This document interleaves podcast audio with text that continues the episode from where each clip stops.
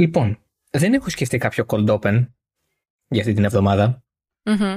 Δεν έχω κάποιο fact για τη Σιγκαπούρη, ξέρεις κάτι τέτοιο. Ή ας πούμε, ποιος ήταν ο πρώτος Μεξικανός που πάτησε το πόδι του στη Σιγκαπούρη. δεν, δεν έχω τέτοια quirky stuff σήμερα. Εντάξει και η Σιγκαπούρη δεν είναι και το φεγγάρι. Ε, καλά ξεκινήσαμε, ωραία. Ούτε 20 δευτερόλεπτα για να πεταχτεί το πρώτο. Εντάξει, έγινε. Όλα καλά. Λοιπόν, ε, Oversteer 102. Ε, Καλώς ήρθατε. Μαρίλη, καλησπέρα. Καλησπέρα. Ε, τι κάνεις; Είμαι πολύ καλά. Εσύ; Ε, καλά, είμαι εντάξει. Θα μπορούσα και καλύτερα, διότι ε, δεν μου άρεσε πολύ ο αγώνας, η αλήθεια είναι. Μμμ. Εσένα σ' άρεσε ο αγώνας, πες μου λίγο τι. Ναι, εντάξει, ούτε εγώ τρελάθηκα. Έχουμε δει και καλύτερα. Ναι, ε, Βάζω είναι λίγο ένα- περίεργο. Βάζω ένα έξι. 6 στα 10. Εγώ θα βάλω ένα 5,5. Ναι.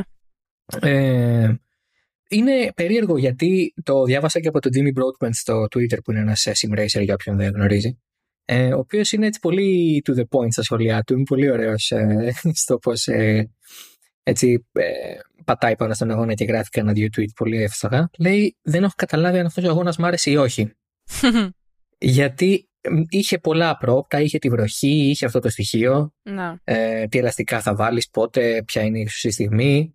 Ε, αλλά επί της ουσίας δεν ήταν ένας ενδιαφέρον ε, αγώνας. Δηλαδή δεν είχε κάτι το wow να σου προσφέρει σε επίπεδο θεάματος. Ε, ελάχιστα προσπεράσματα λόγω φύσης της πίστας. Ε, ό,τι είδαμε σε απρόπτο ήταν επειδή κάποιος οδηγός έκανε λάθος ή εγκατέλειψε. Οπότε ήταν λίγο ιδιαίτερο αυτό σαν συνθήκη.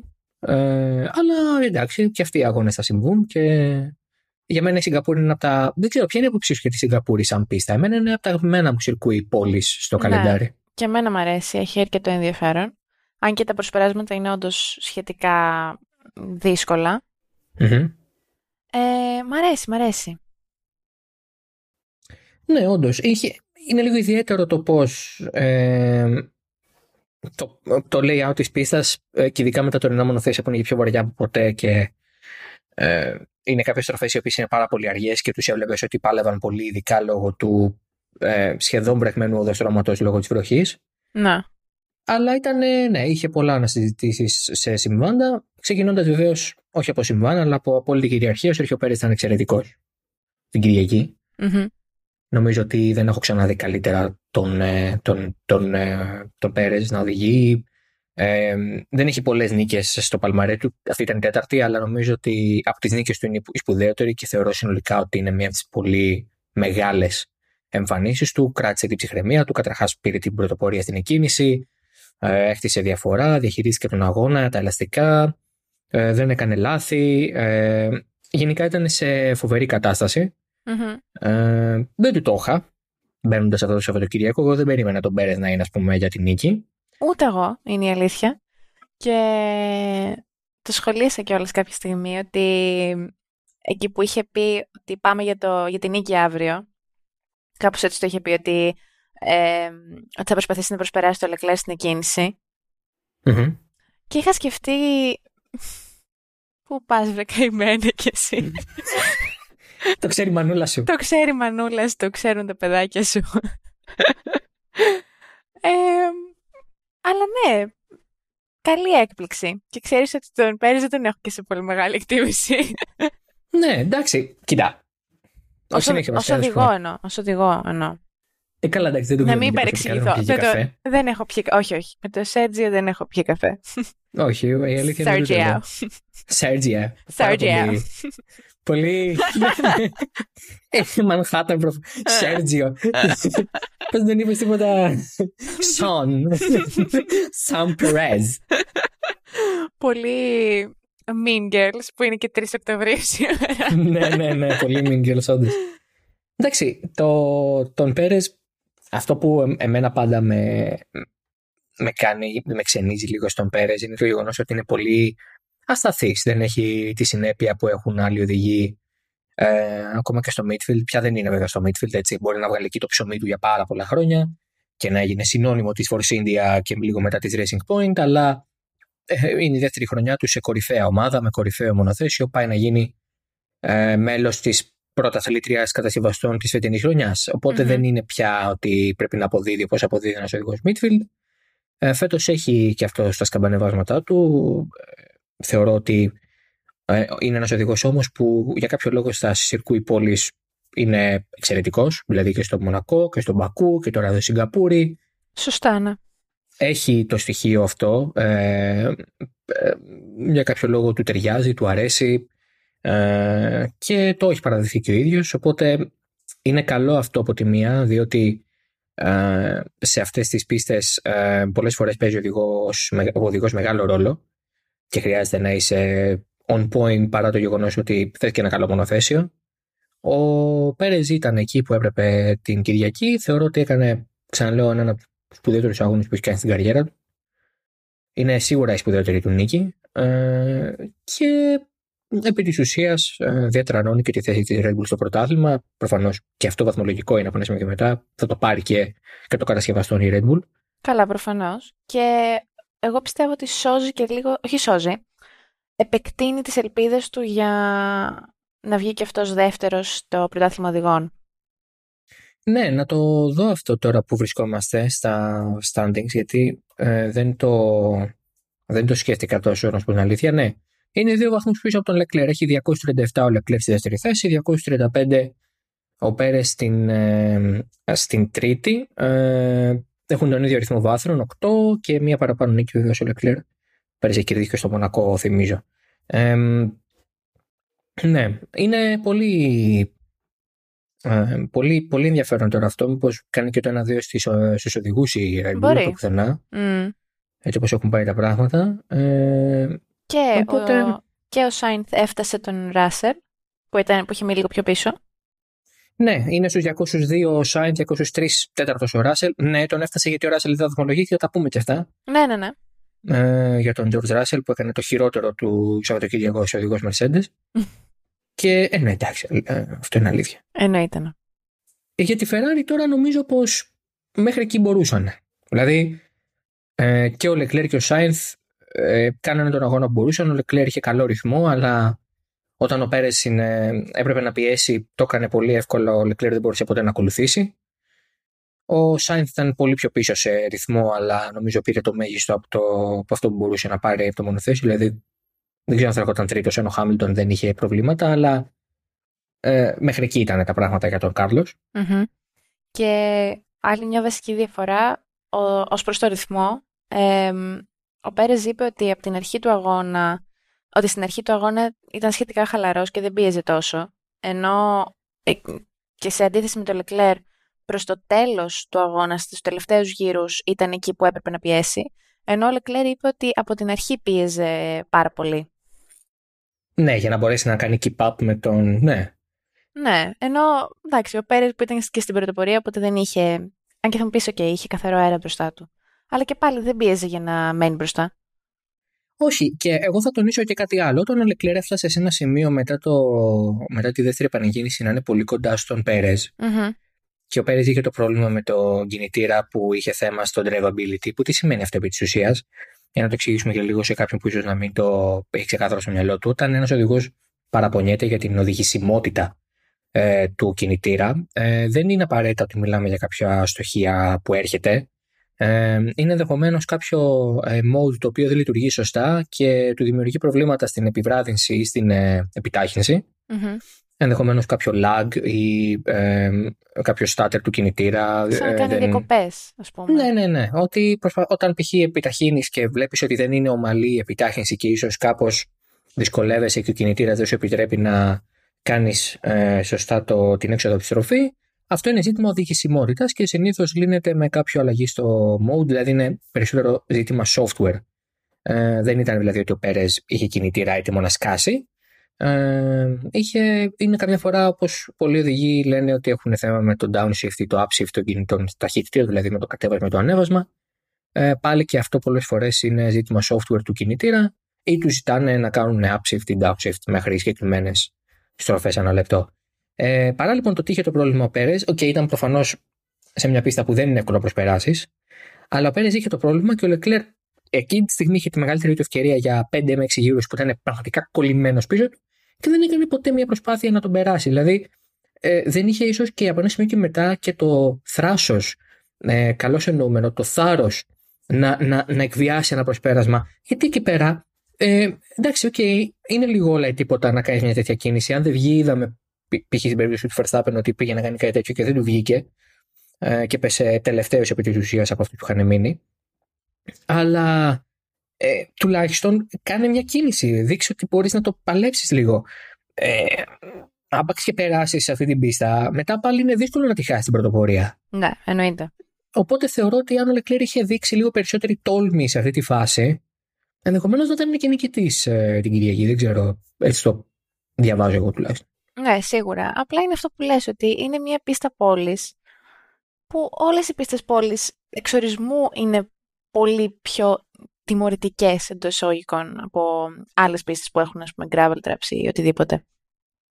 Ναι, σίγουρα και κάθε προσπέραση η κάθε προσπάθεια για προσπέρασμα είναι να το πω έτσι επικίνδυνη με την έννοια όχι ότι ναι, ε, όχι ότι αν το κάνεις θα ε, χτυπήσεις οπωσδήποτε, αλλά εντάξει, προφανώς το ρίσκο είναι αυξημένο.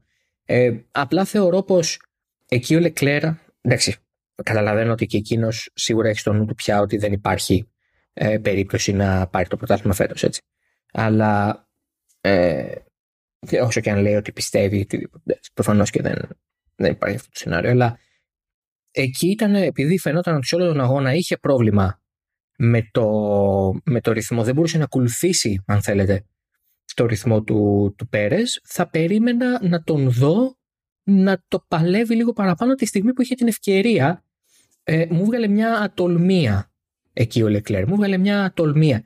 Και θέλω να σταθώ λίγο και στο κομμάτι του ότι έχει φτάσει πια το 22% των ε, pole position που έχει πάρει να τις έχει μετατρέψει σε νίκες που είναι στα μικρότερα ποσοστά ever σε επίπεδο conversion pole to win, δηλαδή πόσες pole, πόσες, πόσες pole μετέθεσες σε νίκες. Επί της ουσίας 22% σημαίνει το 1 πέμπτο περίπου κοντά στο 1 τέταρτο των pole που έχει πάρει συνολικά στη καριέρα του, τις έχει κάνει νίκες. Αυτό είναι πολύ, δηλαδή, πολύ κακό στατιστικό, ε, ενώ η αναλογία είναι πολύ κακή. Ε, ο αμέσως επόμενος είναι ο Μοντόγιας μου με 23, κάτι. Ε, εγώ θυμάμαι τον Λεκλέρ και θυμάμαι το συζητάω και τότε με συναδέλφους στα προηγούμενα μέσα που εργαζόμουν. Να συζητάμε ότι ο Λεκλέρ έρχεται στη Ferrari, μιλώντας δηλαδή για το 2019, ε, όντας οδηγός που δεν έχει δείξει καθόλου καλή εικόνα και χαρακτήριε. Γιατί ε, ένα από τα προβλήματά του στη Zauber ήταν το ότι δεν μπορούσε να κάνει ε, και τα τρία sector του μέσα στο γρήγορο γύρο του καλά. Έκανε πάντα κάπου ένα λαθάκι, πάντα κάπου έχανε Οπότε ο συνολικός χρόνος που έκανε τελικά ήταν κατά τι χειρότερος από αυτό που θα μπορούσε δυνητικά να έχει κάνει. Ε, δεν έβαζε και τα τρία sector, δηλαδή στο, τα καλά του τρία sector στον ίδιο γύρο. Αυτό το δούλεψε, προφανώς και το δούλεψε, αλλά τώρα έχει γυρίσει η φάση ανάποδα και είναι πολύ καλός κατατακτήριες και στον αγώνα κάτι λείπει. Είναι αυτό που πω Κάτι του λείπει. Ε, εγώ θα πω ότι μάλλον είναι το μονοθέσιο και η σταθερότητα στον αγώνα. Ε, εγώ, δηλαδή, όπως το βλέπω εγώ, δεν νομίζω ότι ο Λεκλέρ είναι κακός οδηγός αγώνα. Ναι, όχι, εντάξει. Δηλαδή δεν νομίζω ότι δεν ξέρει να διαχειρίζεται τους αγώνες. Ναι, δεν το πιστεύω ότι είναι αυτή η κατάσταση. Ε,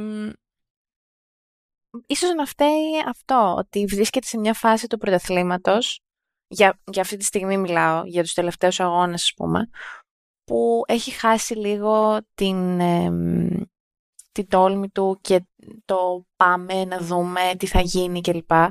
Ότι έχει αφαιθεί λίγο, θεωρώ. Ναι. Ότι είναι δηλαδή, ότι παίζει και το ψυχολογικό κομμάτι μεγάλο ρόλο. Δεν, ε, δεν νομίζω ότι αφήνεται. Εγώ θα κάπως θα απομακρυνθώ από αυτή τη λογική.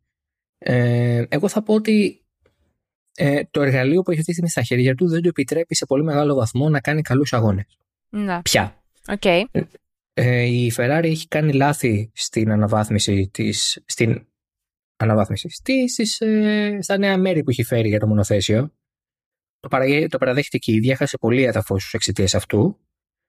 και τώρα έχει μπλέξει σε μια κατάσταση στην οποία προφανώς και πρέπει να διαφυλάξει πόρους για το 23 ε, ώστε να, να αποφύγει τα λάθη τα φετινά που έκανε στην εξέλιξη και να έχει ένα πολύ πιο ανταγωνιστικό μονοθέσιο και σε άλλες συνθήκες για το 23 την ώρα που η Red Bull είναι σε μια τροχιά σωστή βελτίωσης ε, και έχει φύσει και θέσει το πλεονέκτημα στην πίστα. Αν δεν έκανε το λάθος ο Λεκλέρ, λάθος. Δεν ήταν λάθος. Πάτησε λίγο νερό εκεί που ήταν στο grid. OK, okay, θα μπορούσε να συμβεί στον οποιοδήποτε. Αν δεν συνέβαινε αυτό στο Λεκλέρ, δεν ξέρω πάλι αν θα κέρδιζε την Κυριακή. Θα ήταν σίγουρα πολύ πιο εύκολο γιατί θα είχε εκείνος την πρωτοπορία. Αλλά δεν ξέρω εάν ο Πέρες θα είχε την ταχύτητα σε κάποια φάση να τον περάσει ή να τον απειλήσει τόσο που να μην έχει νόημα το ότι είναι μπροστά ο Λεκλέρ και μετά το πει για παράδειγμα να τον περάσει. Ε, οπότε ήταν επισφαλές το τι θα γίνει στον αγώνα. Ε, και είναι γενικώ πρόβλημα αυτό για τη Ferrari. Το γεγονός ότι έχει ένα μονοθέσιο γρήγορο, αλλά έχει την τάση να είναι γρήγορο στον ένα γύρο. Ε, ο Λεκλέρ ε, έχει 9 πόλ στη χρονιά που δεν θα πάρει πρωτάθλημα. Το ρεκόρ είναι 13 στον Ayrton Σένα το 89, να το πούμε και αυτό. Ε, δεν θα το φτάσει λογικά ο Λεκλέρ, εκτό και πάλι πάρει πόλ στους επόμενους 4-5 αγώνες. Θα το ξεπεράσει αν πάρει πόλ και στους 5 αγώνες που μου μένουν. Αυτό θεωρώ πάρα πολύ δύσκολο αυτό, αλλά ε, θέλω να πω ότι έχει πάρει 9 πόλ σε, πρωτα... σε πρωτάθλημα που δεν θα κερδίσει. Mm. Ε, και έχει πάρει τρεις νίκες. Δύο γιοπέρε. Θέλω να πω πόσο γρήγορα ας πούμε μεταλλάθηκε η κατάσταση και αν εξαιρέσουμε και τα προβλήματα αξιοπιστίας, έχουμε φτάσει σε ένα σημείο που η Ferrari απλά δεν είναι για την νίκη πια. Σχεδόν Ναι. ποτέ.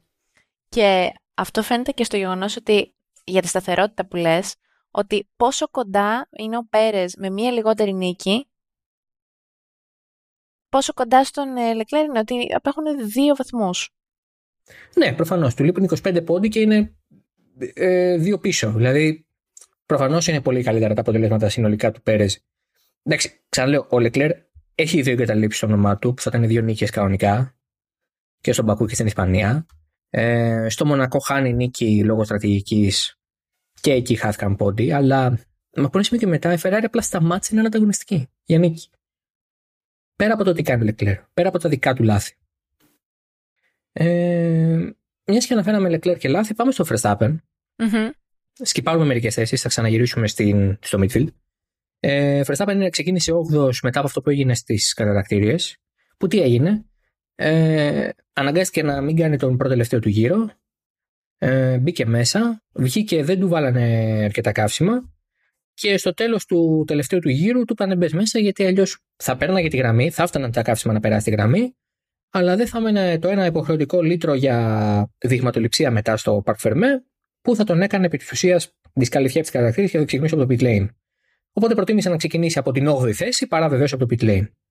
Προφανώς. Ε, Πρωτοφανές λάθος για τη Red Bull. ναι. Πολύ, πολύ μεγάλο blunder. Μμ. Εντάξει, θα συμβούν και αυτά, αλλά δεν μας έχει συνηθίσει. Και εκεί θεωρώ ότι είναι ότι το έχασε, το είπε κιόλας. Το έχασε. Ότι του χάλασε όλο το τρίμερο. Αυτό. Ναι, ότι, ναι, ότι ο, το είπε, είναι ακριβώς ότι ο αγώνας μου ξεκίνησε λάθος από το Σάββατο. Μμ. Ξεκίνησε λάθος πριν καν ξεκινήσει. Ναι. Ε, εγώ που περιέργεια χθες έβαλα μαζί με την κανονική, με το κανονικό feed να δω και την εκκίνησή του τη- live, τη δική του κίνηση. Και το βλέπω και καταλαβαίνω πολύ γρήγορα ότι δεν έχει ξεκινήσει σωστά. Παραλίγο να μπήκε σε αντιστόλ το. Καθυστέρησε πολύ να είχε σπινιάρισμα. Παραλίγο να... Ναι, γιατί παραλίγο να μπήκε σε αντιστόλ το μονοθέσιο. Ε, να... Δηλαδή ο κινητήρας να προστατεύσει τον εαυτό του. Βασικά όχι, να μπει σε στόλ, όχι σε αντιστόλ. Να προστατεύσει τον εαυτό του σβήνοντας. Ε, οπότε έχασε πάρα πολύ χρόνο και έπεσε το 10 με το τέλος του πρώτου γύρου. Ε, ήταν ένα off τρίμερο για τον Verstappen γενικά. Έχασε χρόνο και στο FP2. Ε, πολύ ιδιαίτερο, πολύ περίεργο. Ε, είναι το πρώτο του κακό Σαββατοκύριακο μέσα στη, μέσα στη τελευταία διετία, θεωρώ. Δηλαδή, δεν μπορώ προσωπικά να θυμηθώ χειρότερο Σαββατοκύριακο από το Verstappen από την αρχή του 21. Ναι. Ε, εντάξει, αλλά συμβαίνουν και αυτά. Δεν είναι όλοι... Καλά, Δεν γίνεται να είσαι πάντα στο 100%. όχι, εννοείται, εντάξει, αλλά και λάθος εκεί στα φρένα με. Δηλαδή, αυτό το λάθος με τον Νόρι ε, ήταν τελείως Verstappen 2017. Αυτό το λάθος θα το έκανε Ε, 20 χρονών, 19 χρονών. Όχι τώρα. Ε, ε, έχασε το μυαλό του, εντάξει, και... Αποσυντονίστηκε. Δεν πήγε και στο debrief μετά τις κατακτήριες. Mm-hmm. Ε, δεν πήγε στο debrief μετά τον αγώνα. Λέει τι να πούμε. Τι άλλο να πούμε, τι έχουμε να πούμε. Δεν θα άλλαζε κάτι αυτό. Δεν θα άλλαζε κάτι αυτό. Εντάξει, εμένα αυτό δεν μου πολύ άρεσε. Ναι, ούτε εμένα. Ε, θεωρώ ότι ε, και η ομάδα και ο οδηγός έχουν δικαίωμα στο λάθος. Ε, προφανώς ε, ο Verstappen, ε, αν η ομάδα του κάνει πατάτα όπως έκανε το Σάββατο, έχει δικαίωμα να τους πει ότι είναι βλάγια, ας πούμε. Είπε και ο ίδιος ότι όπως έχω δικαίωμα να πω για αυτούς ότι κάνανε λάθος, μπορούν και αυτοί να πούν το ίδιο για μένα. Που OK, okay, το καταλαβαίνω σαν λογική, αλλά εγώ θα πω ότι το Verstappen δεν τον έχει μαλώσει και ποτέ κανείς. Ναι, όντως. Δηλαδή, ο Verstappen έχει κάνει πολλά λάθη στην καριέρα του στην αρχή, ειδικά. Και ως οδηγός στην Toro Rosso και ως οδηγός στη Red Bull στα πρώτα δύο χρόνια. Ε, αλλά δεν βγήκε να τον μαλώσει κανείς. Εδώ τώρα με ένα λάθος που κάνει η ομάδα κάπως λίγο του βγήκε μια πολύ... Διαφορετική στάση. Ναι, πολύ επιθετικότητα ε, που εμένα δεν με βρίσκει σύμφωνα να σκεφτώ το ότι φέτος η Red Bull πρακτικά είναι τέλεια σε ό,τι και να κάνει. Και του έχει δώσει ούτως ή άλλως ένα εκπληκτικό μονοθέσιο πάρα πολύ σταθερό το οποίο είναι γρήγορο παντού και στις κατατακτήριες και στους αγώνες. Το θεωρώ λίγο... εντάξει. Με ένα λάθος φέραμε την καταστροφή για ποιο λόγο; Που δεν είναι καν, που δεν είναι καν ένα factor που θα παίξει καθοριστικό ρόλο για το πρωτάθλημα. Θα το πάρει ούτως ή άλλως. Ναι, το είπε και αυτός πάνω κάτω, δηλαδή ότι δεν θα αλλάξει κάτι τώρα άμα δεν το... Είμαι μπροστά 104 βαθμούς, είπε, δεν είναι αυτό το πρόβλημα. Ε, ναι. Αλλά... Στυλ, νομίζω ότι ήταν λίγο η υπερβολική στάση του, υπερβολική, ε, με την έννοια ότι θα μπορούσε να είναι πολύ πιο κατανοητικός απέναντι στην, απέναντι στην κατάσταση. Και, και... και ίσως να έχει λίγο έτσι πιο ομαδικότητα σε αυτό. Γιατί η ομάδα τον έχει υποστηρίξει, όπως είπες, στα λάθη που έχει κάνει, άρα γιατί να μην υποστηρίξει και αυτό στην ομάδα αντίστοιχα; Ναι, OK. Okay. Ε, εφόσον ε, ακριβώς επειδή η ομάδα του δίνει και πέρσι και φέτος ένα εξαιρετικό μονοθέσιο. Εγώ να πω κάτι άλλο. Μήπως όλο αυτό το αλαλούμ προήλθε από όσο λέγονται για το budget cap. Μπορεί, καθόλου πιθανό. Μήπως λίγο πως συντονίστηκαν. Καθόλου πιθανό. Λοιπόν, να πούμε για το budget cap. Ναι, ναι. Ωραία. Ξυπνάμε την Πέμπτη το πρωί, όχι, Παρασκευή ή την Πέμπτη; Την Παρασκευή νομίζω. Θέλω να πω Πέμπτη για κάποιο λόγο. Θέλεις να... Πες Πέμπτη. Δεν θα σε κατηγορήσει κανένας. Ξυπνάμε πριν την Grand Prix της Σιγκαπούρης, λοιπόν. το παίζεις εξαιρετικά. Ξυπνάμε πριν, το, ξυπνάμε πριν τον Grand Prix της Σιγκαπούρης. Κάτσε, θα, θα σου πω πότε έγινε το debacle. Λοιπόν. Α, είναι την Παρασκευή πρωί Παρασκευής. Mm-hmm. Λοιπόν, στις 30 του Σεπτέμβρη. Έκλεισε ο μήνας εξαιρετικά. Καλό μήνα. Καλό μήνα, βεβαίως. Καλό μήνα σε όλους. Καλό προτελευταίο μήνα Φόρμουλα 1. Μην Παναγία μου. 52 μερούλες για να τελειώσει το πρωτάθλημα. Λοιπόν. Ε, συγγνώμη, αλλά είναι αυτό που σου έλεγα πριν. ναι, ναι, ναι. Ότι σήμερα το πρωί, Δευτέρα πρωί δηλαδή, ξύπνησα και λέω oh, um, oh, it's race week. Ενώ πάντα έλεγα It's race week. ναι, ναι, ναι, με χαρά. Ναι, κανένας ενθουσιασμός. Έχω κουραστεί. Έχω κουραστεί, indeed. Έχω κουραστεί. Ναι. Το είχαμε βάλει την προηγούμενη φορά που το συζητούσαμε. Όχι. Κακός. Θα καλά, θα προσπαθήσω. Θα προσπαθήσω. Καλά, καλά. Λοιπόν, ε, Βγαίνει λοιπόν την Παρασκευή το πρωί ρεπορτάζ από το Auto Motor Sport και από την Gazeta dello Sport ότι οι δύο ομάδες, η Red Bull και η Aston Martin, έχουν υπερβεί το budget cap το 2021. Η Red Bull κατά 5 εκατομμύρια, η Aston Martin κατά κάποιες χιλιάδες ευρώ. Ε, δολάρια μάλλον. Σε δολάρια μετρείται το budget cap για ευνόητους λόγους. Ε, το, το ενδιαφέρον είναι ότι δεν έχουν βγει ακόμα αυτά επίσημα. Ε, την ε, Τετάρτη στις 5 του Οκτώβρη βγαίνουν τα στοιχεία, τα οικονομικά στοιχεία από την FIA ε, η οποία μετά από αυτά τα δημοσιεύματα τοποθετήθηκε και είπε ότι υπάρχουν πολλές εικασίες αλλά εμείς συνεχίζουμε τις έρευνές μας, ε, κάνουμε τις ε, αξιολογήσεις μας και θα επανέλθουμε αφού ακολουθηθούν όλες οι διαδικασίες χωρίς καμία έξωθεν παρέμβαση. Κοινώς, σας παρακαλώ σταματήστε να μας κάνετε mention στο Twitter να πάρουμε θέση ε, για το Θεό, αφήστε μας να κάνουμε τη δουλειά μας. Δεν ναι. θα πάρουμε θέση όπως και να έχει. Δηλαδή, ναι, μην το παλεύετε χωρίς λόγο, εμείς θα τα πούμε όλα στο τέλος. OK, okay. κατανοητό. Τώρα ποιο είναι το ζήτημα; Το ζήτημα είναι ότι το budget cap ε, είναι πολύ ευαίσθητο θέμα γιατί είναι η πρώτη φορά στην ιστορία της Φόρμουλα 1 που υπάρχει ένα όριο στο πόσα μπορεί να εξοδεύει μια ομαδα και αυτό περιορίζει ιδίως τις μεγάλες ομάδες που είχαν συνηθίσει σε, να λειτουργούν μέσα σε πολύ μεγαλύτερα οικονομικά πλαίσια, με πολύ μεγαλύτερο περιθώριο στα έξοδά τους, καθώς είχαν πολύ περισσότερα έσοδα και πολύ περισσότερο κεφάλαιο πίσω από τις εταιρείες που τις στηρίζουν. Είτε μιλάμε για την Red Bull με τα ενεργειακά ποτά, είτε μιλάμε για την Daimler, για τη Mercedes, είτε μιλάμε για την, τον κολοσσό που λέγεται Ferrari πίσω από τη σκουδερία. Ε, και οι τρεις αυτές ομάδες, κυρίως τα τελευταία περίπου 6-7 χρόνια είχαν συνηθίσει να λειτουργούν σε ένα μοτίβο 400-500 εκατομμυρίων δολαρίων budget, τώρα πρέπει να περιοριστούν σε κάτι παραπάνω 140-150 εκατομμύρια δολάρια. Πολλές απολύσεις, ε, παραθυράκια για να μπορέσουν να κρατήσουν προσωπικό, αλλά σε άλλες εταιρείες. Ε, η Ferrari, για παράδειγμα, μπήκε στο Le Mans για να μπορέσει να ε, κάνει μια κίνηση να βάλει πολύ, πολύ μεγάλο μέρος προσωπικού της σε αυτό το κομμάτι. Και είναι βέβαια πολύ λεπτό και ευαίσθητο ζήτημα όταν μαθεύεται ή τέλος πάντων όταν φημολογείται ή όταν υπάρχει ένα ρεπορτάζ από, μια, από δύο μέσα που λένε ότι μία από αυτές τις ομάδες, τι τρεις μεγάλες, έχει ξεπεράσει. Γιατί ένα στο Μάρτιν δεν δίνει κανείς σημασία. Κανείς δεν κάρτσα και θα λέγε κανείς. Πραγματικά δεν ένιωξε κανέναν ποτέ. Κανέναν, ούτε ένας. Ούτε, δηλαδή... καν, ούτε καν ένιωξε αυτούς που είναι στην Αστον Μάρτιν. ναι, ναι, ναι. Ούτε αυτούς που είναι κοντά ε, σε επίπεδο απόδοσης στην Αστον Μάρτιν. Φασιτέ, οκ, okay, κάνω θέμα όλα καλά. Όλα καλά, ναι, ναι. Όλοι, επιστη... όλοι εστίασαν στη Red Bull. Ο Μπινότο είπε ότι ξέρουμε εδώ και πολύ καιρό ότι υπάρχει αυτό το θέμα. Ο Τότο Βόλφ είπε ότι είναι κοινό μυστικό πως μια ομάδα ξεπερνάει συνεχώς το budget cap.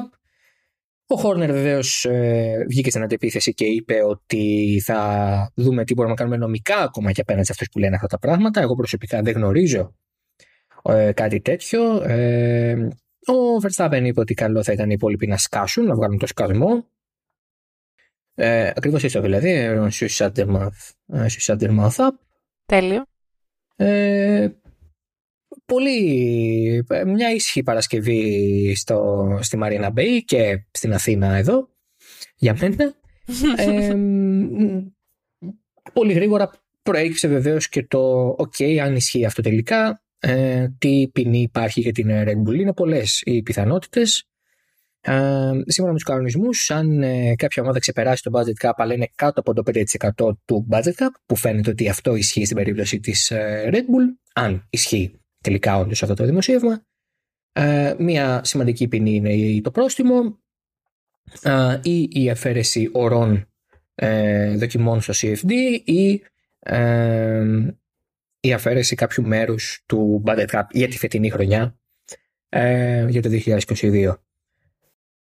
Δεν γνωρίζουμε τίποτα. Μέχρι και ο Ανδρέας Χάουπτ που έγραψε το κείμενο ε, για το Automaton Sport βγήκε το Σάββατο και είπε ότι ε, βάσει των το νόμων, των ισχυών των νόμων ε, όλοι είναι αθώοι μέχρι αποδείξεως του εναντίου.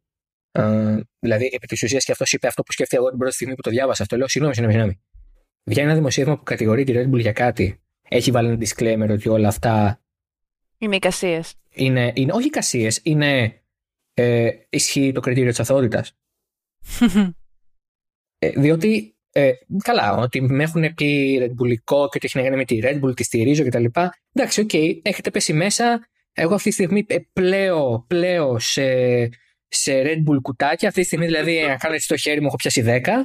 OK, okay, OK. Okay. Έχει το ψυγειάκι της Red Bull εννοείται για τα, το mini fridge. Πες, έχεις έρθει σπίτι μου, δεν το είδες; Ναι, τι λες, εννοείται. Και Δίπλα απ' σου ήτανε. και παρκαρισμένο από κάτω είναι από εκείνα τα, τα Red Τα Bull σμαρτάκια; ρυθμιστικά. Δεν είναι σμαρτάκι. Μίνι. Είναι μίνι. Μίνι, είναι μίνι. Είναι μίνι διθέσιο και έχει από πίσω το τεράστιο το Red Bull. Μπράβο. Γι' αυτό και ήμουνα και στο φεστιβάλ της Μίνι πριν από δύο εβδομάδες. Ε, όλα συνδέονται. Αν κάτσεις να τα βάλεις κάτω, τα στοιχεία, δύο Ένα και να κάνουν light up. δύο. Ναι. Ένα και να κάνουν δύο. Λοιπόν. καλά. Α, αντιπαρέρχομαι των, ε, των χαζών που λένε τέτοια πράγματα και το πάω Μμμ. καθαρά ε, νομικά. Υπο, ας υποθέσουμε λοιπόν ότι η Red Bull όντως έχει ξεπεράσει το budget cap ε, και την Τετάρτη όντως βγουν τα στοιχεία και πούνε ότι ναι όντως η ομάδα της Red Bull Racing έχει υπερβεί το budget cap κατά, κατά τάδε ποσό. Μμμ. Μέχρι να βγει αυτό και να φτάσουμε να αποδειχθεί, ό,τι και να γράφετε από πριν, πάντα πρέπει να έχει τον αστερίσκο ότι όλοι είναι αυτό μέχρι να αποδείξει τον αντίου. Εννοείται να. Εκτός και αν είμαστε στην Αμερική που κάνεις you plead guilty και μετά ξεκινάμε τη διαδικασία ποια θα είναι η ποινή σου. Χμ. Εδώ η Red Bull λέει μαθώα. Στην Ευρώπη, στο ευρωπαϊκό νομικό πλαίσιο, ακόμα και στο νομικό πλαίσιο της Βρετανίας, που έχει πολύ δικό, που έχει το common law, το οποίο είναι ένα αστείο σύστημα, Μμμ. ε, το οποίο κρατάει από το Μεσαίωνα, διότι οι Βρετανοί, Διότι εννοείται. διότι εννοείται, αν μπορούσαν θα είχαν ακόμα τη Magna Carta για τα ανθρώπινα δικαιώματα. ε, η- ε, υπάρχει το κριτήριο της αυθότητας. Άρα λοιπόν, πιο πολύ να κοιτάξουμε τι συμβαίνει, τι σημαίνει η υπέρβαση του budget cap, ποιος και ποινή θα πάρει η Red Bull. Και να πω και το άλλο. Αν η Red Bull έχει υπερβεί το budget cap και η FIA κατάλαβε ότι έχει υπερβεί το budget cap στις 5 Οκτωβρίου του 2022 για το budget cap του 2021 it's on, it's on the FIA guys. Ναι, αυτό ήθελα να πω. Για ποιο λόγο δεν ελέγχονται από πριν αυτά τα στοιχεία; Δηλαδή, είτε με το τέλος της χρονιάς, είτε μ, δεν ξέρω. Τουλάχιστον πριν την αρχή της επόμενης. Τουλάχιστον. Είναι λίγο βασική προϋπόθεση. Εφόσον υπάρχει ένα budget cap να ελέγχεται ότι τηρείται. Και όχι μόνο για τη Red Bull. Γενικά το λέω. Δεν γίνεται αυτός ο έλεγχος. Ε, νομίζω ότι τους παίρνει λίγο παραπάνω από αυτό που από αυτό που θα έπρεπε και νομίζω ότι υπάρχουν πολλές γκρίζες ζώνες διότι όταν έχουμε φτάσει σε ένα σημείο που λέμε ότι μέχρι το 5% η μία από τις ποινές είναι απλά το πρόστιμο τι σταματάει τις υπόλοιπες ομάδες από το να πούνε «Α, οκ, άρα άμα ξεπεράσω το budget cap κατά 4,9% κομπλέ, θα πάρω πρόστιμο». Ή άντε θα μου κόψουν λίγες ώρες στο CFD, σιγά, τι έγινε. Και τι έγινε. Ε, ναι, αυτό. Ε, το είπε, μου το είπε και ο Βόλφ αυτό. Και είναι, μα, είναι, Ακριβώς και είναι αυτό. λογική. Δηλαδή, Ναι, ναι. ε, εγώ λοιπόν να πω κάτι και να χρησιμοποιηθεί αυτό που θα πω αν βγει η αλήθεια να χρησιμοποιηθεί σε κάποιο κλιπάκι μετά στο Twitter και σε όλα τα social media. Εγώ Ναι. θεωρώ ότι εφόσον αποδειχθεί τελικώ ότι η Red Bull όντως υπερεύει το όριο στους προπολογισμούς για την περσινή χρονιά, η FIA θα χρησιμοποιήσει αυτό το παράδειγμα σαν ε, one-off, θα κάνει συμφωνία με τη Red Bull για ποινή χάδι και θα κλείσει αυτή την κρίζα ζώνη στους κανονισμούς για να μην μπορεί να την εκμεταλλευτεί κάποιος άλλος. Πώς σου φαίνεται αυτό; Ε, πολύ εφαΐστικο. Λοιπόν, αυτό θέλω να σας πω ότι έγινε με τη Ferrari το 19. Ναι. Έτσι. Προφ... Ε, εννοείται. Ε, άρα δεν υπάρχει θεωρητικά κάποιο θε- θετικό outcome από αυτό. Ή η Red Bull θα βγει λάδι με εισαγωγικά, δηλαδή θα πάρει ποινή χάδι, ή θα πάρει συμφωνία με τη FIA και όλα τα υπόλοιπα θα μείνουν στον αέρα και, του, και από του χρόνου παιδιά θα το αστυνομεύουμε λίγο καλύτερα, συγγνώμη. Οπ, sorry, λάθος. Όψη όρι λάθος ή θα μάθουμε να δουλεύουμε με ένα σύστημα στο οποίο αν είσαι μέχρι το 5% είσαι μάγκας. Μετά το 5% ε, κοιτάμε τι θα σου κάνουμε πιο σοβαρά, ας πούμε. Που είναι αστείο. Ναι, άρα, δεν, άρα πρακτικά δεν εφαρμόζεται ο κανονισμός. Ε, δεν εφαρμόζεται ο κανονισμός. Ε, φυσικά. Μα. Ε... Και, θα, και, και θα βγει και θα σου πει η Φία ότι. Ε, συγγνώμη. Εφαρμόζεται ο κανονισμός, ορίστε να πήρανε χρηματική ποινή. Αυτό όμως, αυτό όμως δεν αλλάζει το γεγονός, ούτε αλλάζει το αποτέλεσμα, ούτε αλλάζει το γεγονός ότι μία οποιαδήποτε ομάδα, μία χή ομάδα ε, υπερεύει το budget. Ναι. Νομίζω ότι το, πρόβλημα, το μεγάλο πρόβλημα στην ε, περίπτωση της ε, ας πούμε της ΦΙΑ βασικά να το πω είναι ότι πάντα κάνει κανονισμούς που δεν μπορεί να αστυνομεύσει ιδιαίτερα επαρκώς. Δηλαδή από ένα σημείο και μετά το πρόβλημά της δεν είναι τόσο εάν θα την, το τον σπάσει κάποιος, κάποια ομάδα τον κανονισμό αλλά εάν θα μπορέσει να, να τον κοιτάξει ποτέ να τον αστυνομεύσει επαρκώς, ούτως ώστε να μην προκύψουν αυτά τα προβλήματα. Δηλαδή και με τη Ferrari, αυτό που έγινε τότε με το καύσιμο, ήταν πάρα πολύ αστείο ότι δεν το σκέφτηκε ποτέ ότι μπορεί να συμβεί αυτό το πράγμα. Δεν μπορεί να σκεφτείς όλα συνέχεια. Δηλαδή πάντα, ειδικά σε, ένα, ε, σε μια business όπως είναι η Φόρμουλα 1, πάντα θα βρεις σαν ομάδα με τους ανθρώπους που έχεις, με τα λαμπρά μυαλά που έχεις, να βρεις έναν τρόπο να το ξεπεράσεις αυτό το εμπόδιο κάπως. Και να βρεις ίσως ένα παραθυράκι στους κανονισμούς. Και να ξεμπροστιάσει επί της ουσίας τα κενά. Αλλά εδώ το, το, το ζητούμενο είναι ότι ήρθε ένα budget cap για να μπορέσει να ισορροπήσει το grid και έχεις βάλει ένα threshold. Γιατί να βάλεις 5% το μέχρι το 5% είναι πρόστιμο, ρε φίλε; Όχι. 0% πάνω. 1% τρως ποινή, χοντρή, βαριά. Γιατί να δώσεις leeway δίνεις leeway για να δεχθούν οι ομάδες να ψηφίσουν. Ε, ναι, okay, πάμε back to point zero ότι έχεις τις ομάδες να ψηφίζουν για κανονισμούς του σπορ. Πού το έχετε ξανακούσει αυτό; Ναι. Πού το έχετε ξανακούσει αυτό; έχετε ακούσει πουθενά σε άθλημα με εξαίρεση τη Φόρμουλα 1 να ψηφίζουν οι, οι συμμετέχοντες για τους κανονισμούς; Ε, όχι βέβαια. Ακόμα και στο NBA που έχουν το Board of Governors, που τι είναι αυτό, είναι οι 30 ομάδες έχουν από έναν εκπρόσωπο σε αυτό το συμβούλιο, στο οποίο προεδρεύει ο κομισάριος ο Άνταμ Σίλβερ, και συναποφασίζουν για κάποια πράγματα, αλλά πολύ abstract. Αν θα έχουμε τόσα. Αν θα βάλουμε ας πούμε, ένα καινούριο τουρνουά μέσα στη χρονιά, ε, αυτό, πώς θα διανεύουμε ας πούμε, τα, τα έσοδά μας από τις φανέλες ή από τα τηλεοπτικά. Ναι, για τέτοια το πεντεμελές. Όχι αν το καλάθι θα μετράει τετραπε... Ε, θα βάλουμε τετράποντο στο μπάσκετ δεν ψηφίζει ο κομισάριος με τους υπόλοιπους αν θα αλλάξουμε βασικούς κανονισμούς του αθλήματος. Mm. Προφανώς εννοείται. Στη Φόρμουλα 1 έχεις ε, τον ε, Γιάννη Φίνη, Γιάννης Κερνάη, αλλά στη χειρότερη μορφή του. Mm. Λοιπόν, αυτό δεν άλλαξε ούτε με τη Liberty Media προφανώς, γιατί ε, θέλω να σας ε, παραπέμψω στην προσπάθεια, αν έχετε ανέβει ποτέ γίνει πρόεδροι ή κάτι σε 15 μελές, και θέλατε να κάνετε κάτι διαφορετικό από τον προηγούμενο, που στο τέλος καταλήξετε να κάνετε το ίδιο. Δηλαδή, να καλοπιάνετε τους πάντες λέγοντας ότι θα πάτε πενθήμεροι. Γενικά η εξουσία διαφθείρει. και αν θες να, και αν θες να φέρεις αλλαγή, μην γελάς. Και αν θες να φέρεις αλλαγή, ε, τώρα γιατί γελάς, συγγνώμη. Έχεις υπάρξει ποτέ; Πρόεδρος 15 μελού, όχι. Δεν είχα βάλει ποτέ για 15 μελέ, αλλά ήμουν πρόεδρος του 5 μελέ. Στο 5 μελέ. Πολύ ωραία. Λοιπόν, δεν τους καλόπιανες για να σε ψηφίσουνε. Καθόλου. I, I got shit done. Σιγά ρε, Νέλσον Μαντέλα. σιγά, σιγά, σιγά, Ανδρέα Παπανδρέου, ρέμισε. You got shit done.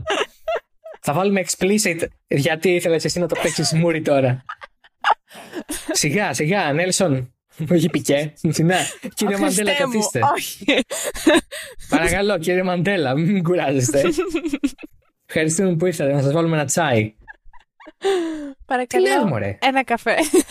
Ένα καφέ, όχι. Δεν, θα, δεν ξέρω αν έπαιρνε καφέ ο Νέλσον Μαντέλ. Λοιπόν.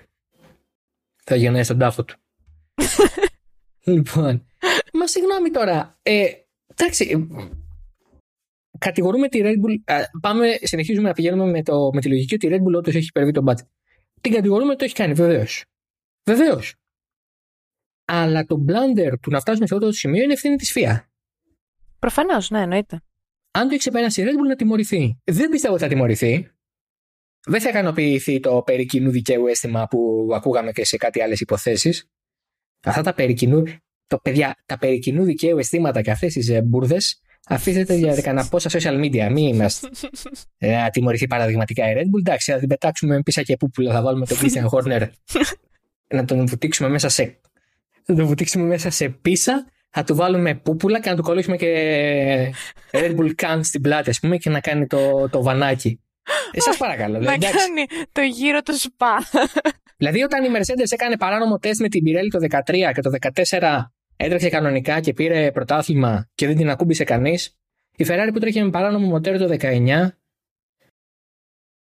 Δηλαδή, μην, ε, θέλω λίγο να κάνουμε μια αναπροσαρμογή. Να τιμωρηθεί η Red Bull εφόσον έχει παρανομήσει. Έχει υπερβεί ένα κανονισμό. Βεβαίως, το να υπερβεί τον budget κάποιος δεν έχει υπερβεί για να πληρώσει ε, το παιδί που έφερε το catering και τους σερβιτόρου στο event του Milton Keynes. Έχεις βάλει ποσά για να κάνεις προφανώς ανάπτυξη του μονοθεσίου, να βρεις πράγματα για το 22 ενδεχομένως. Σίγουρα, να, όλα αυτά βέβαια. Να φέρεις μια αναβάθμιση ενδεχομένως. Να φέρεις μια αναβάθμιση που μπορεί να κάνει τη διαφορά. Ναι, ναι, ναι, ναι, ναι, σύμφωνοι. Αλλά δεν μπορώ να βλέπω το Ματία Μπινότο να βγαίνει σε τη Μαρθα Βούρτση και να λέει Α, δεν μπορούμε να φέρουμε πάτωμα γιατί φτάσαμε το budget cap. Τι θα έλεγες Ματία, άμα έφτιαχνε τον κινητήρα σου και δεν έσκαγε κάθε δύο αγώνες; σω να σου μένανε κανένα ψηλό να έφερες καινούριο πάτωμα. δεν μπορώ. Είναι ο ίδιος άνθρωπος που είπε πέρυσι μετά την Ουγγαρία να πληρώνουν οι άλλοι για τα Για τα σπασμένα. σπασμένα. Ναι, δηλαδή εντάξει ρε φίλο, okay, να βγούμε να κάνουμε και ασφάλεια, με, να φέρουμε, να κάνουμε δήλωση αφού με την αστυνομία, να μας πάρουν πινακίδες, να πάμε για κατάθεση. Πώς ήταν τρακάρι που είναι στον πατέρα σου και του λες πατέρα τράκαρα και η πρώτη κουβέντα είναι που τράκαρες ρε, μπιπ, μπιπ, μπιπ, μπιπ και σούπα. Α πούμε αυτό, να παίρνει και ο Σάρλ, ας πούμε, το, το Ματία και να του λέει ε, Ματία τράκαρα. Είμαι στην εθνική οδό Αθηνών Κορίνθου. Τι λέει, «Ε, για το Θεό, ας πούμε. Συγγνώμη που κατεβάζω τόσο πολύ το επίπεδο. Αλλά έχει κατέβει πάρα πολύ από το public discourse. Δηλαδή και εγώ δεν είναι ότι το πήγα στο υπόγειο. Στο υπόγειο το βρήκα και το πήγα στο μισόγειο. Ουφ. ναι. Εντάξει. Θα μάθουμε την Τετάρτη, ξέρω εγώ. Θα μάθουμε την Τετάρτη. Έξαλλος. Α, έξαλλος θα γίνεις πάλι, το ξέρω. Το βλέπω Καλά. ήδη. Καλά. Θα βγω με live stream στη, στο, Time, στο New York Times, ας πούμε, θα βγω και θα φωνάζω. Δεν είναι, εντάξει. Μα δεν έχουν ρε εσύ, αλήθεια δηλαδή, δεν έχουν αίσθηση. Ακούνε για παρανομία ομάδας που δεν είναι δικιά τους και βγάζουν τα, σκίζουν τα βρακιά τους.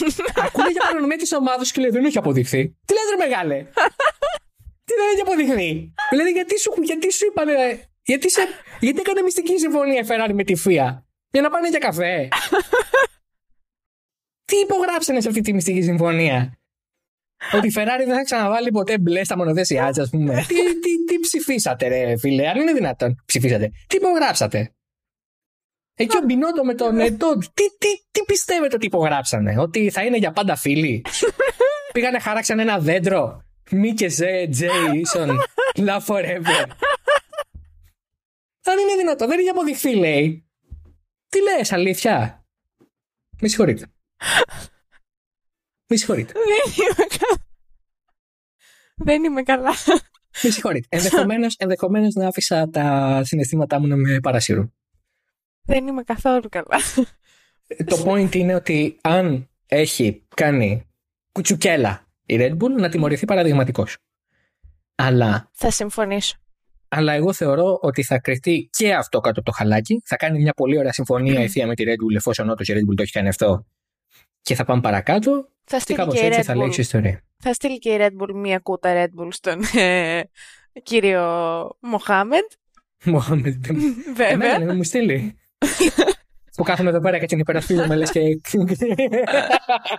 λοιπόν, Το όχι σεντο- να σου πω κάτι. Καταρχάς, σεντονάκι, σεντονάκι Red Bull και πες, πες, πες, εδώ ήσουν, δεν τα είδες όλα τα memorabilia. που έχω ένα το TEM Max Verstappen με κεριά. Και κάθε φορά που κερδίζει, ψώνει σημαία όπως ψώνει η Ferrari στο Μαρανέλο. Ναι, ναι, έτσι ναι, βάζω ψώνεις έξω και τη- εσύ μια σημαία Μια της Red Bull. Ολλανδική. Ναι, ναι, ναι. Μία Ολλανδική, μία της FIA, γιατί εννοείται, και, Εννοείται. και μία της Red Bull. Ναι, εννοείται. Αυτό είναι δεδομένο. Μα συγγνώμη τώρα. Ε, ε, η Θεία είναι γνωστό ότι είναι για τα πανηγύρια κανονικά για τον, ε, για τον Άγιο Μανδύλιο 16 Αυγούστου. λοιπόν, ε, είδες το reference, είδες το reference. λοιπόν, διότι το άλλο απίστευτο που κάνει είναι ότι χθες μας είχε μέχρι τις 11.30 το βράδυ Ελλάδας. Όχι 11.30 το βράδυ, τι λέω. Ο χαζός κι εγώ. 12.30 ε, το βράδυ Ελλάδας. 12. Όχι, βρε. Ε, Καλέ, 12 παρά βγήκε η τέτοια, η απόφαση. Μα όχι, όχι, όχι. 11 βγήκε, παρά. 9 παρά, βγήκε 9 παρά πριν μπούμε στον Κάλερο Vampire, στο Media Session. Ναι, σωστά. Εκεί πέρα ήταν δύο το πρωί, ας πούμε, μία το πρωί. Ναι, ναι, λοιπόν, ναι, ναι. είχε μέχρι τις... Μπήκε Δευτέρα στη Σιγκαπούρη να αποφασίσει ότι ο Πέρες θα κρατήσει την νίκη. Mm.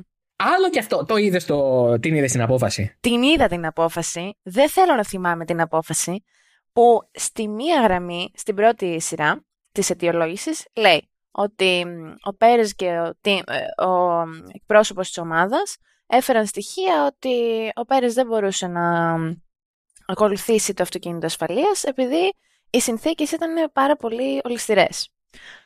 Και γι' αυτό άφησε παραπάνω από 10 Απόσταση. μήκη, πα- ναι, παραπάνω απόσταση από 10 μήκη αυτοκίνητου που είναι το maximum επιτρεπτό. Στην επόμενη σειρά λέει, εμείς δεν δεχόμαστε την αιτιολόγηση του οδηγού ότι έκανε αυτό το πράγμα για αυτό το λόγο. Τελεία. Στην από κάτω σειρά λέει ότι βέβαια εμείς δεχόμαστε την αιτιολόγηση του οδηγού ότι έκανε αυτό το πράγμα για αυτό το λόγο. Τι φάση, ας πούμε,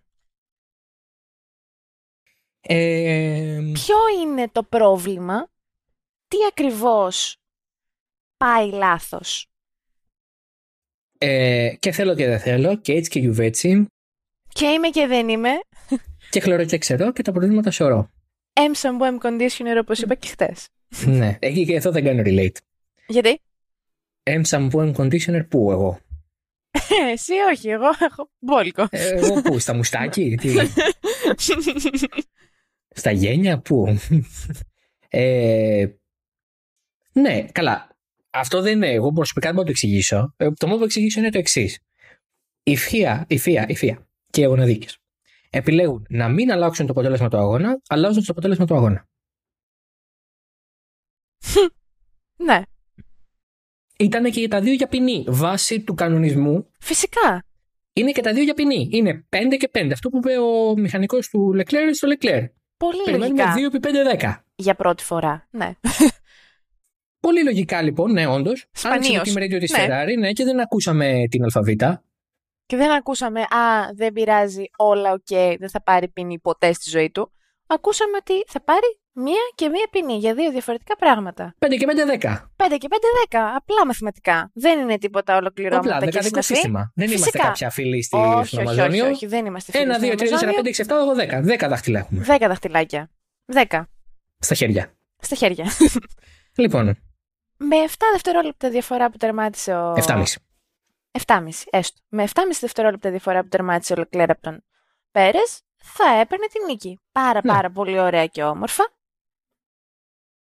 Αλλά όχι φυσικά. Για ποιο λόγο; Μίλησέ μου. Γιατί, όπως είπα, εγώ τοποθετήθηκα. Είπα. Οι αγωνοδίκες αποφάσισαν να μην αλλάξουν το αποτέλεσμα του αγώνα, αλλάζοντα το αποτέλεσμα του αγώνα. Ε, που για το... για το ότι βρέθηκε δίπλα στο αυτοκίνητο πήρε ποινή. Ναι. 5 δευτερόλεπτα. Να σου πω κάτι. Έχει δύο συμβάντα. Το ένα έχει γίνει στο 10ο γύρο και το άλλο έχει γίνει στο 36ο. Ναι. Ο Ω, αγώνα όχι, τελείωσε όχι, στο όχι. 59ο. Όχι, όχι, Δεν όχι. δεν διαφωνώ καθόλου, φυσικά. Έχει γίνει στο 50ο. Έχουμε φτάσει, έχουν γίνει 59 από του 61 γύρους. Μμμ. Το συμβάν που εξετάζει στο δεύτερο τελευταίο έχει γίνει στο 36ο. 23 γύροι στο, στη Σιγκαπούρη είναι 46 λεπτά με το ρυθμό που πηγαίνουν να θες. ναι, και σε βρόχινες συνθήκες. Ναι. Έχεις τρία τέταρτα. να συζητήσεις, να αποφασίσεις και να δημοσιεύσεις την απόφασή σου. Θεωρώ. Κάτι που είναι, θεωρώ επίσης, εφικτό. Αλλά εμ, νιώθω ότι το έκαναν έτσι ώστε, έτσι ώστε να μπορεί ο Πέρες να βρε- παραβρεθεί ο ίδιος στο... Γιατί; Ναι, δεν ξέρω. Δεν ξέρω, εφόσον βρίσκεται αυτό ξεκάθαρα στους κανονισμούς ότι αφήνεις 10, παραπάνω από 10 μήκη, πάρα πολλά φιλιά, πάρε τα 5 δευτερόλεπτά σου και πήγαινε στο σπίτι σου.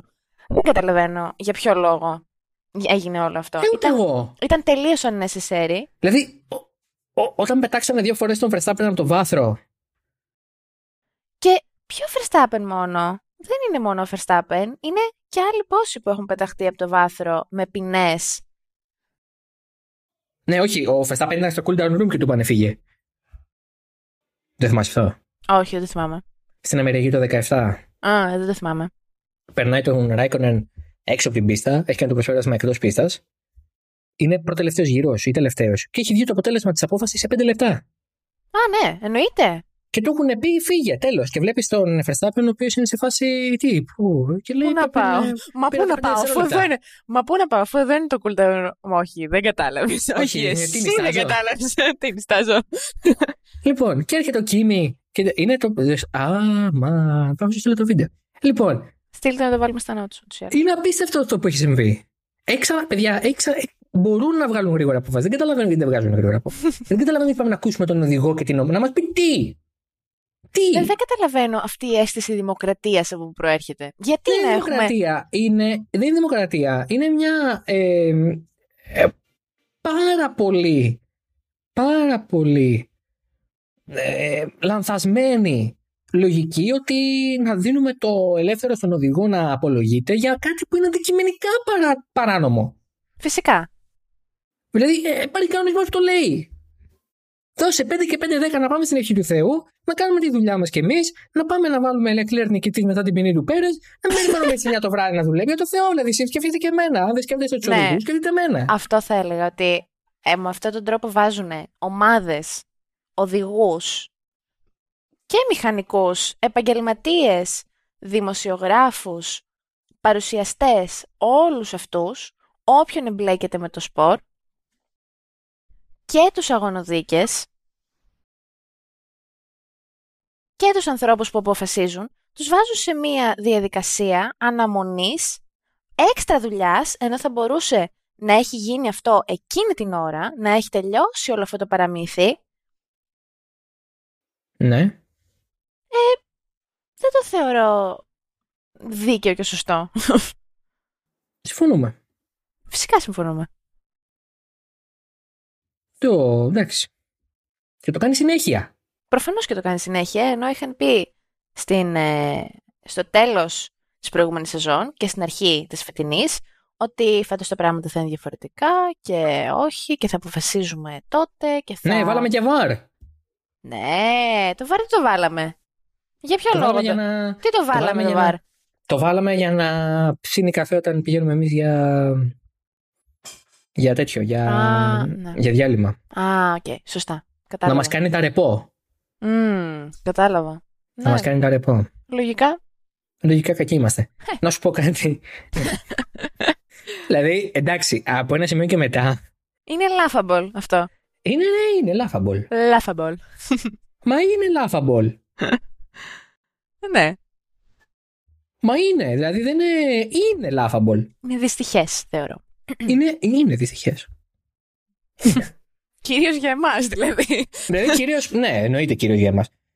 Είναι δυστυχές. Ναι. είναι δυ- δυ- δυστυχέστατο. Μμ. λοιπόν, λοιπόν, λοιπόν, λοιπόν, λοιπόν. Κάνουμε γρήγορα το midfield και πάμε να κλείσουμε. Ναι. Ντάνιελ Ρικιάρντο, Λάντο Νόρις, ανάποδα. Λάντο Νόρις, Ντάνιελ Ρικιάρντο, διπλή βαθμολόγηση. Εξ- Φοβερό αποτέλεσμα. Εξαιρετικό Σαββατοκύριακο για τη Μακλάρεν. Μπράβο τους. Ε, και το χρειαζόταν. Το χρειαζόταν. Ε, Αυτό ήταν Το χρειαζόταν, ναι. χρειαζόντουσαν, χρειαζόντουσαν και χρειάζονταν μαζί. Είναι Με συγχωρείτε. χρειάζονταν; Είναι χρειάζονταν. ναι, ναι, βεβαίως. Κάτι είναι χρειάζονταν; Χρειάζονταν. Ήταν χρειάζονταν. Και τους ήρθε τελείως κουτί ε, σε Ναι, ένα ναι. Σαββατοκύριακο που η Αλπίν πήγε, έσκασε από το κακό της ναι, ναι, ναι, εξέλεξε πάπα δύο φορές.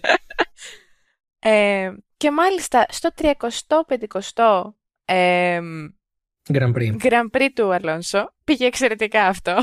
Εννοείται. Let's make this a special one, είπε στην αρχή. ναι, ναι, ναι, το κάναμε σίγουρα. Ήταν special για απ' όλα. Ναι. Ε,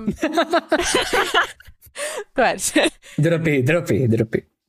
Ε, ναι, θεωρώ.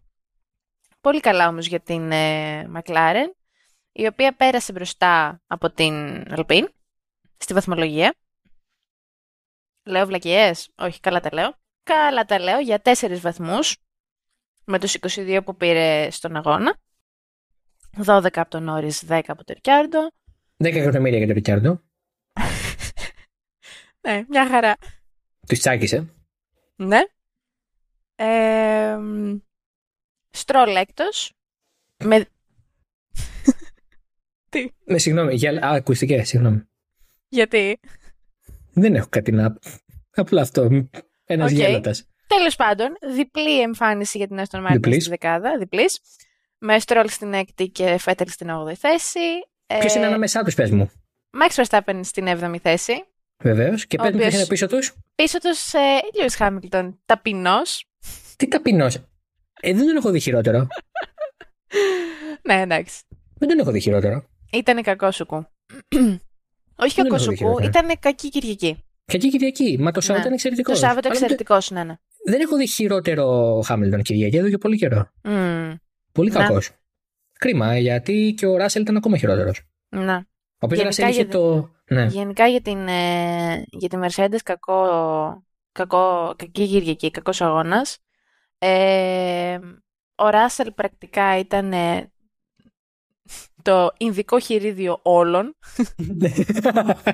Το- Αν το ειδικό μπορώ. χείρι. αν μπορώ να τον αποκαλέσω έτσι, γιατί Το πειραματόζω, ναι, ναι. το πειραματόζω, ναι, κυριολεκτικά, γιατί ήταν ο μόνος που έβαλε την, ε, τη μέση γόμα στον γύρο νούμερο 22,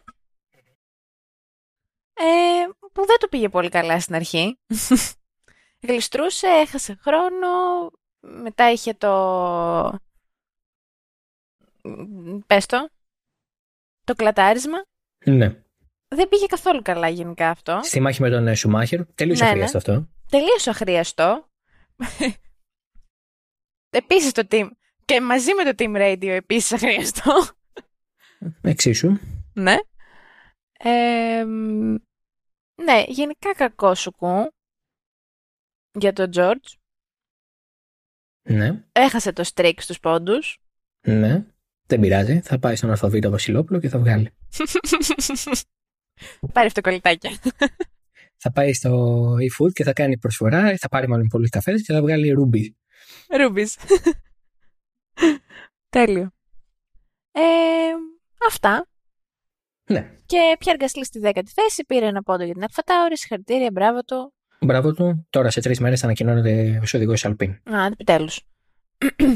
Και την ε, ίδια στιγμή ο Ντεφρή θα ανακοινωθεί ως οδηγός Αλφατάουρη. Επί... Αυτό κι αν επιτέλους. ναι, ναι, ναι.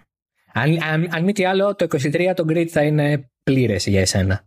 Θα έχει και Ντεφρή και πιάστρι. Τόσο πλήρες, Χριστέ μου. Ε, Σαν γάλα. Νιώθω. Σαν γιαούρτι. Σαν νιώθω, νιώθω blessed, θεωρώ. Hashtag. Hashtag blessed. Πολύ καλά. Λοιπόν, η ώρα να κλείσουμε νομίζω ήρθε. Βεβαίως, ναι. Ε, θες να, κάνεις, ε, να πεις κάτι πριν κλείσουμε, πριν κάνουμε την αποφώνηση; Ε, ε, δεν έμειναν και πάρα πολύ να πω και, και για την κατάταξη. Να σου πω την αλήθεια. Τέσσερις έμειναν από αυτούς που τερμάτισαν. Μπότας στην 11η θέση Μάγνουσον 12ο, 13ο ο Σουμάχερ και 14ο ο Ράσελ. Με Τσουνόντα, Οκον, Άλμπον, Αλόνσο, Λατίφη και Ζου να μην τερματίζουν. Αυτά. Ωραία. Αυτά. Λοιπόν, Ε, νομίζω ότι... Α, παρακαλώ. όχι, τίποτα. Θα έλεγα ότι νιώθω ότι ανυπομονώ, ε, όσο και αν είπα πριν ότι ξύπνησα σήμερα το πρωί με καμιά διάθεση για Grand Prix Ιαπωνίας, ανυπομονώ ε, φρικτά θεωρώ για το, αν μπορώ να το θέσω έτσι, για, για Σουζούκα. Ναι. Αυτό. Τελεία. Γιατί, σ' αρέσει σαν πίστα; Ναι, πολύ. Μ' αρέσει. Είναι από τις αγαπημένες μου, θεωρώ. Ωραία, ωραία. Εγώ δεν ε, ανυπομονώ καθόλου. Ο ύπνος είναι πολύ σημαντικός για εμένα και θα τον χάσω. Παρ' όλα αυτά, τι να κάνουμε, το τελευταίο Σαββατοκύριακο με κουλή ώρα είναι, μετά πάμε σε κάτι. Βραδινά, έτσι, πολύ ωραία. Νυχτερινά που σου αρέσουν. Μεξικά, Αμερικέ, βέβαια, δεν είναι. Μεξικά, Αμερικέ, Βραζιλίες. Ναι. Ε, και μετά εντάξει, το ένα μπουντάβι, τι να μας πεις, θα μας πάρει και ύπνωση. Θα γλαρώσουμε εκεί πέρα, κάτι τρεις που θα ξεκινήσει. λοιπόν, αυτά ε, από εμάς. Θα λέμε σε μια εβδομάδα για το Grand Prix της Ιαπωνίας. Ε, μέχρι τότε να είστε όλοι καλά. Μας ακολουθείτε σε όλα τα Spotify, Apple Podcast, Google Podcast όπου μας ακούτε. Ακολουθήστε και εμάς προσωπικά στα social media μας τα οποία θα βρείτε κάτω στα notes του επεισοδίου. Βεβαίως. Βεβαίως, βεβαιότατα. Περιμένουμε τα σχόλιά σας τα οποία πάντα ακούμε με προσοχή. Και πάντα λαμβάνουμε υπόψη μας. Ναι, ποτέ. ε, ελπίζω η Σιρήνα που ακούγεται απ' έξω να περνάει και στο μικρόφωνο. Διότι... Είναι το mental state μου μετά από αυτό το Grand Prix. Έρχονται να με πάρουν εμένα προσωπικά. Είναι προσβεστικό βέβαια, δεν ξέρω. Ε, είναι, μάλλον ακούσαν αυτό που έλεγα πριν στο Rage και σου λέει κάτι. Α είμαστε, ας είμαστε έτοιμοι. Stand by. λοιπόν, αυτά τα λέμε σε μια εβδομάδα. Να είστε όλοι καλά. Καλό μήνα να έχουμε και τα ξαναλέμε μετά την Ιαπωνία. Γεια χαρά.